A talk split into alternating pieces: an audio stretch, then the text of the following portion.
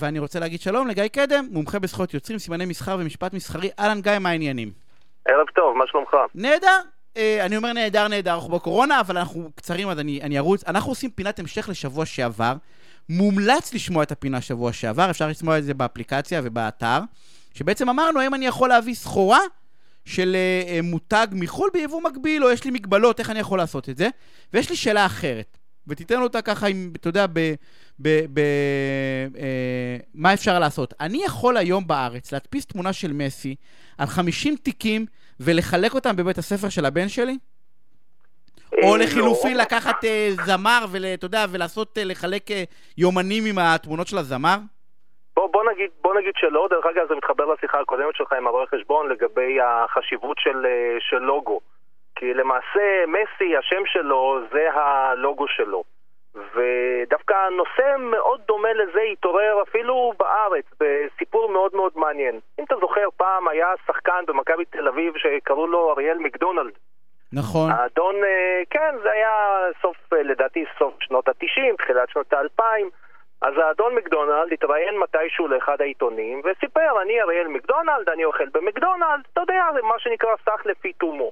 לימים, כמו שאומרים, עשה פרסומת לברגר קינג, ובפרסומת לברגר קינג אמר אריאל מקדונלד, תקשיבו, אני אריאל מקדונלד, אני אוכל בברגר קינג.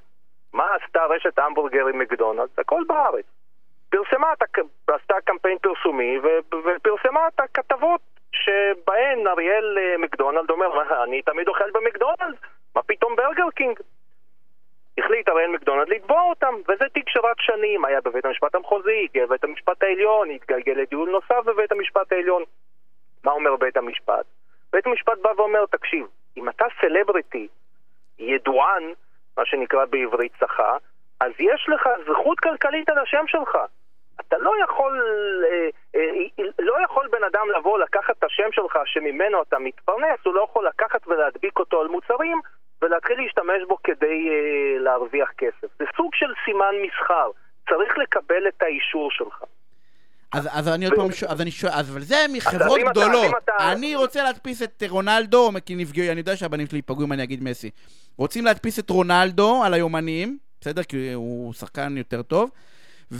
ומותר לי, אסור לי, מותר לי רק אם יתפסו אותי, כאילו, אתה יודע. אז קודם כל, תראה, קודם כל, בוא נבדיל בין מה יקרה אם יתפסו לבין מה מותר ואסור. קודם כל אסור לך, אתה צריך רק לבקש אישור. עכשיו, יכול להיות שאתה עושה את זה ואף אחד לא יתפוס אותך, זה עדיין לא אומר שזה בסדר, כמו שהם תעובר באור אדום ולא תפסו אותך. אבל אסור, בגדול, לא, אבל צריך לשים את זה על השולחן, אסור להשתמש בשום צורה שהיא, גם לא למטרות של לחלק להם מתנות ווואטאבר. שום דבר, כמו שאתה לא תיקח ותדפיס על חולצות את הסימן של קוקה קולה, אתה גם לא תיקח את השם של רונלדו, את הפנים שלו, ותדפיס על חולצות.